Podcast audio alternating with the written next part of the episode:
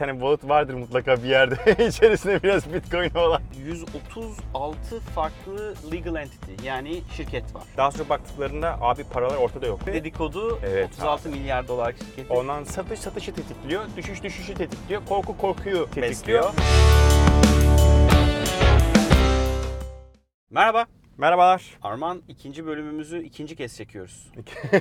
evet ikinci benim ikinci kez çekiyorum. Umarım daha iyi olur. Demek ki her zaman teknik problemler olabiliyor. Murphy denen bir şey varmış Murphy, yani. Murphy var abi, Murphy var. Armancığım ne konuşuyoruz bu bölümde tekrardan yeniden? Bu bölümde aslında son birkaç aydır inanılmaz gündemde olan FTX'in çöküş hikayesi konuşuyor olacağız. Çöküş değil ya bildiğin adamlar dolandırdı milleti. Adamlar evet ya. Ya aslında çökme olarak başlayıp sonra işin yani çöktükten sonra insanlar konuşmaya başlayınca içerideki insanlar aslında çökmekten ziyade tamamen bir hayal satılmış arkası neredeyse boş olan veya şöyle diyeyim düzgün bir şekilde dolu olmayan bir yapı kurulmuş ve bu yapı çöktükten sonra maalesef birçok insan, birçok yatırımcı çok büyük paralar kaybetti. Ama 36 milyar dolardı. Doğru mu heriflerin şirket değeri? Market. Evet abi, aynen öyle. Sam 36 milyar dolarlık bir şirket. Sam Bankman-Fried de galiba en zengin gençlerin arasına girmişti Şu an çöküş öncesi. en Şu an fakir gençler arasında yerini aldı. yani Ve mutlaka vardır bir yerde. Bir, yani. tane, bir tane wallet vardır mutlaka bir yerde. İçerisinde biraz bitcoin olan. You never know. You never Abi know. bilemez abi zaten şey yani para ortada yok yani. Ne oldu abi? Abi şöyle FTX'i anlamak için aslında Alameda Research'ı da bilmek gerekiyor. Alameda Research aslında bir nevi market maker. Bu adamlar abi gidip Ne demek e, market maker? fonlardan para alıyorlar ve e, bu paraları bir şekilde kripto dünyasında veya farklı yöntemleri işletiyorlar. Sam Bankman bu arada ilk servetini şeyde yapmış. Onu geçen gün öğrendim. Bu bir ara şey vardı. Ülkeler arasındaki Bitcoin borsalarında ciddi bir fiyat farkı vardı. Evet. Bu fiyat farkı ile trade yapıyorlardı. Örnek veriyorum işte Türkiye'den alıyorsun ucuza. Gidip Kanada'dan pahalıya, satıyorsun. pahalıya satıyorsun. Sonra parayı geri transfer ediyorsun. Bu işlemi Arbitraj. arbitraj bu işlemi birkaç defa döndürdükten sonra para kazanıyorsun orada. Hı hı. Bu adamlar böyle başlamışlar. Sonra oradan ciddi bir para kazandılar. Ardından da işte yavaş yavaş yatırımcılara gidip hani bakın biz böyle şeyler yapıyoruz. Alameda Research'li bir şirket kuruyorlar. Arkadaşlarıyla birlikte ve bu paraları çevirmeye başlıyorlar. Paralelde de belli bir süre sonra Sam FTX'i kuruyor. Alameda'yı... Yani oradan o kadar para kaldırıyor ki diyor ki ya bu sadece Evet abi. bu arbitrajdan para niye kazanıyoruz ki? Gidelim. Borsa bir yapalım. Kendi borsamız olsun, kendi exchange'imiz olsun. Evet. Bunun üzerinden yürüyelim. Aynen. Borsaları da Sonra bu arada da- ikiye ayırıyor. FTX US var bir de FTX International var. US'deki yani US compliance'lardan dolayı yani regülasyondan dolayı e, sadece Amerikan vatandaşlarına işlem yaptırıyor. International'da da aslında Bütün herkese, herkese işlem, yaptırıyor. yaptırıyor. Ve 136 farklı legal entity yani şirket var yanılmıyorsam. 136 ayrı ülkelerde ayrı ayrı şirketler. Mesela ki Türkiye'de de vardı. Türkiye'de de operasyonları E çünkü vardı. adam benim Ve bildiğim Türk kadarıyla bankalarında da Türk müşterilerinin paraları duruyordu. Ve Çünkü- bildiğim kadarıyla da ödenmeyen galiba şey yok. Ödeme yok. Yani bütün ödemeler çıkmış sanırım Türkiye'de. Yani Türkiye'de mi? para batıran var mı bilmiyorum. Yani yanlış biliyorsam lütfen yorumlara Ya- düzeltin beni. Ama Türk müşterilerin Türkiye'deki FTX'te parası kalmadı diye biliyorum. Evet. Borsada. Yani ne desem yalan olur. Ve şeyde devam edelim, hikayeden devam edelim. Sonrasında abi bir şekilde şey ortaya çıkıyor abi. Alameda Research'ın bilançosu ortaya çıkıyor. Ve bu bilançosu içerisinde FTX'in token'ı var. FTT diye doğru hatırlıyorsam. Ciddi bir yer kapladığını ve bunun ciddi bir tehlike olduğu dedikodusu ortaya çıkmaya başladı. Neden? Çünkü abi altcoin is shitcoin me- mevzusu vardı ya. Hani olur da FTT token'ı patlarsa bu sefer Alameda'nın research bilançosu da negatif Patlayacağı erişecek, için. patlayacak ve, Ve- bu da aslında bütün her şeyi Piyasayı e, likidite sağlayan böyle bir iflasa sürükleyebilir. olunca bütün sistemi batırabilir. Evet. E, böyle bir korku başladı. Tabii kripto Twitter denen bir şey var. İllet var. Oraya bir düşersen ayva yiyorsun abi. Bir dedikodu Evet 36 abi. milyar dolar şirketi. Ondan sonra yani bunu da ateşleyen bir nevi Binance'ın CEO'su CZ oluyor. bizim O ne CZ. yapıyor? CZ.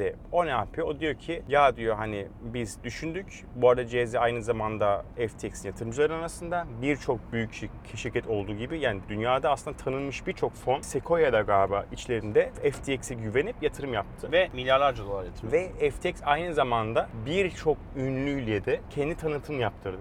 Yani aslında baktığın zaman dışarıdan müthiş mükemmel bir kurum olarak gözüküyor. Neyse bunu şey gördükten sonra, CZ gördükten sonra bir Twitter paylaşıyor. Diyor ki biz FTT tokenlarımızı e, satmaya başlayacağız. karar ver, verdik ve buradaki exposure'ımızı azaltıyor Azaltacağız. olacağız. Tabii. Tabii Binance'i kurucusu. CZ Binance'in kurucusu. Aslında dünyanın en büyük borsası. Tabii bunu gören yatırımcılar Yavaş yavaş. panik yapıyor abi. Herkes satmaya başlıyor. Ve herkes satmaya başlıyor. Sonra ne oluyor? Ve bir ne anda oluyor? FTT token'ın değeri Onun adı var Bankrun. ne? Bank run. Bank run. Yani herkes gidip aslında parasını çekmeye başlıyor. Herkes bozdurmaya başlıyor. Diyor ki ulan adamın 500 milyon dolar mı öyle bir şey var. Bozarsa bizim paramızın değeri düşer. Aslında hani FTX batar batmaz mevzu değil. Sadece FTT to- token düşecek adam satacağı için. Token değeri düşeceği için biz şimdiden satalım modu başlıyor. başlıyor. Ama satış satışı tetikliyor. Düşüş düşüşü tetikliyor. Korku korkuyu tetikliyor. Besliyor. Buna da FAT diyoruz. Ne? E, FUD, FAT, Fear, Uncertainty, Doubt. Yani korku, belirsizlik, Doubt neydi? Neyse şu an şey yapamayacağım. Türkçe'ye çeviremeyeceğim. Türkçe çeviremeyeceğim. FAT başlıyor. FAT ha- ha- haber çıkıyor. Millet FOMO yapıyor. Bak terimlere bak. Fear of missing out yani kaçırma korkusu. Herkes abi satıyor. Bu sefer CZ bakıyor. Ulan ben satamadan token patladı. Biz acaba FTX'i satın mı alsak diyor. Belki bu şekilde kurtarırız Ve paramızı. çok ciddi bir paradan bahsediyoruz orada. E, bir günde due diligence yapıyor ve diyor ki ben almayacağım diyor. Yani ne kadar bir gerçekçi günde bilmiyorum. due diligence yapabilir misin? Aylarca sürer. Mümkün değil değil mi? Öyle bir kurum. Aylarca sürer. Ondan sonra almamaya karar veriyor. Token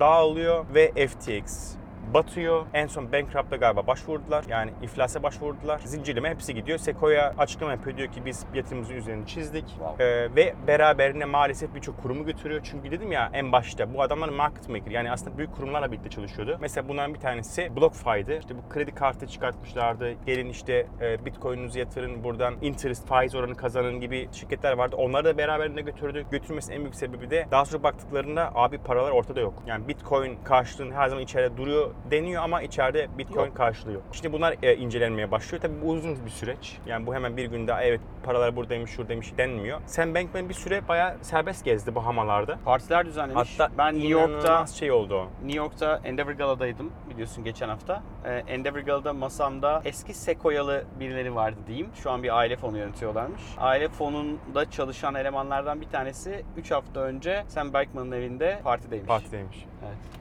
Patron dalga geçiyordu onunla. Şunu söyle. Sor bakalım Bahamalarda kimin evindeymiş falan filan diye bayağı muhabbet döndü. Abi şu şunu söylüyorlar yani bu kadar ya birkaç ay birkaç ay değil, bir, bir ay serbest gezdi bu arkadaş. Şimdi tutuklandı Bahamalarda. İnsanlar şey için şaşırdı yani bir ay nasıl serbest gezdi? Yani şirket batmış. Bu arada işin due diligence'ı, işin due diligence'ı tarafında da bayağı rezillik var yani. Hiçbir şey yok. Hiçbir şeyin Hiçbir kaydı yok. Mesela Abi adamlar zaten 1 milyon evet dolarlık abi, harcamaya. Slack'te thumbs up yaparak onay veriyormuş. 1 milyon dolarlık harcamaya Slack'te okey bunu yapalım diyerek onay veriyorlar. Şimdi milyon dolar harcanıyor Evet. falan. Yani işte aslında sonra ortaya çıkıyor ki bir nevi çocukça yönetilmiş abi. Ama nasıl bu kadar Sequoia nasıl buraya yatırım yaptı? Nasıl buna okey verdi? Hiç mi abi incelememişler? Yani ilginç sorular. Kesinlikle. Ee, Birçok da bağış yapmış anladığım kadarıyla. Birçok Grant ve ücretsiz şeyler. kuruma, evet. e, biraz hani siyaset taraflarına kendini öne çıkartmak için de yatırımları var anladığım kadarıyla. Amerika'da sağcılar Şey deniyor. değil mi? Yanılmıyorsam şeyler demokratlarla Evet. arası çok iyi bunun. E, hatırlamıyorum abi. Ee, o Republic yüzden de sağcılar. Yani demokrat, sol ama bilmiyorum abi hangisi bir, bir tarafla arası çok iyi olduğu Bir için tarafla orada aynen. şey de yapılamıyor. Yani herif böyle birçok Amerikan basını bu çocuğun aslında bir melek olduğunu,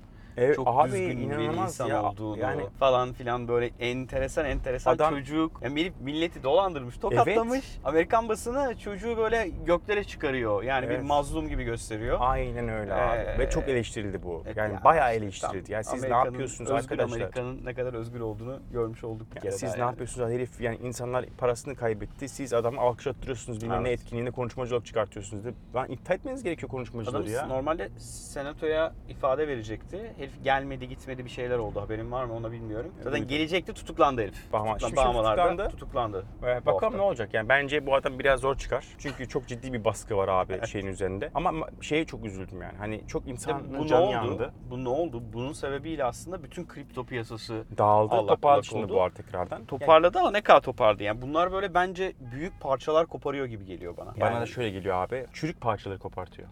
Yani bilmiyorum biraz ya. daha aslında e, şunu Ürkütücü geliyor bana ya, yani. Regülasyon gelecek abi o belli yani. Evet, yani regüle edecekler burayı. Öyle kafana göre ben bitcoin topluyorum karşılığı var var deyip de insanları oyalayamayacaksın. Ha, Adam doğru. diyecek ki Doğru. denetime geliyorum çıkart diyecek. Wallet'ları çıkart diyecek. Bana şifrelerini göster diyecek. Gerçekten senin olduğunu ispat et diyecek. Ve bunu belli sürelerde denetleyecekler yani. Denetlemeleri insanlar gerekiyor artık şey yapamayacaklar yani kafalarına göre senin paran bende deyip de idare edemeyecekler. Sadece pazarlama hareketleriyle e, oyalayamayacaklar insanları. Peki Arman ya bir şey soracağım. Şimdi bu işten böyle ağzı yanmış bir sürü insan var. Ne yapacak bu insan? Nasıl korunacaklar? Şimdi birey Abi- olarak yani Hah, biz ben oraya insanlara ne tavsiye yapalım? Yani Aynen. diyelim ki ya okey borsalarda çalışabilirsin, kripto para oradan alıp sat, alabilip satabileceğin yer orası zaten. Evet. Doğru mu ya? Bir exchange'e bunu yapman lazım. Ama kripto varlıkları exchange'lerde tutmak ne kadar doğru? Çok yanlış. Bence kripto dünyasının merkeziyetsiz dediğimiz bir dünyanın en büyük bottleneck'i aslında kripto platformları. Yani güvenilir olmayan kripto en büyük platformları. avantajı aynı zamanda en büyük dezavantajı. Evet. O Yani- olmasa bir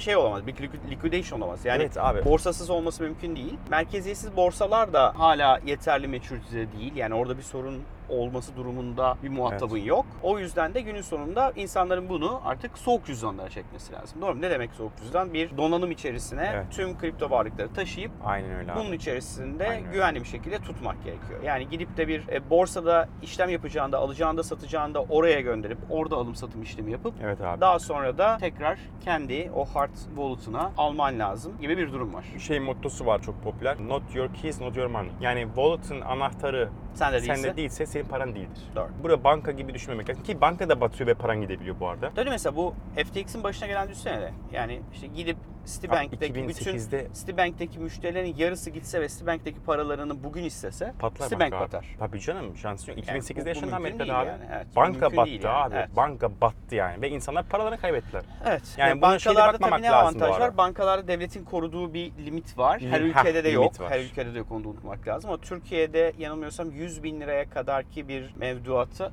koruması var. Yani 100 bin lirayı da yeni rakam güncellendi mi bilmiyorum. Ama günün sonunda bir banka batarsa devlet diyor ki senin oradaki 100 bin liraya kadarki mevduatının ben sana ödeyeceğim bunun sözünü veriyor Evet. devlet. O yüzden Ee, kriptonun avantajı şu. Yani parayı fiziksel evde tutmak sıkıntılı ama kriptoda cüzdana koyabiliyorsun. Evet. E, key phrase dediğimiz işte 12 ve 24 e, kelimeden oluşan şeyi hatırladığın sürece ve bir yere yazdığın sürece, onu sakladığın sürece aslında kendi kripto paralarına ulaşabiliyorsun ve buna başkasının ulaşma şansı yok. Sen gidip de bir yere onay verip de bağlamadığın sürece. Evet. O yüzden en güvenli yer orası. O ara tutacaksan tut ve hiçbir şey, şey hiçbir şey de başına gelmez. Güzel oldu Armancığım. Evet çok güzel oldu. Teşekkür ederim bizi bilgilendirdiğin için. Umarım yakın zamanda Evet. bir daha böyle kötü kripto haberi konuşmazsın. Artık güzel şeyleri konuşalım ya. Bir ilk bölümün tepkileri güzeldi. Ben çok beğendim. Ben de çok beğendim. İlk kez bu kadar havalı bir bölümümüz olmuştu.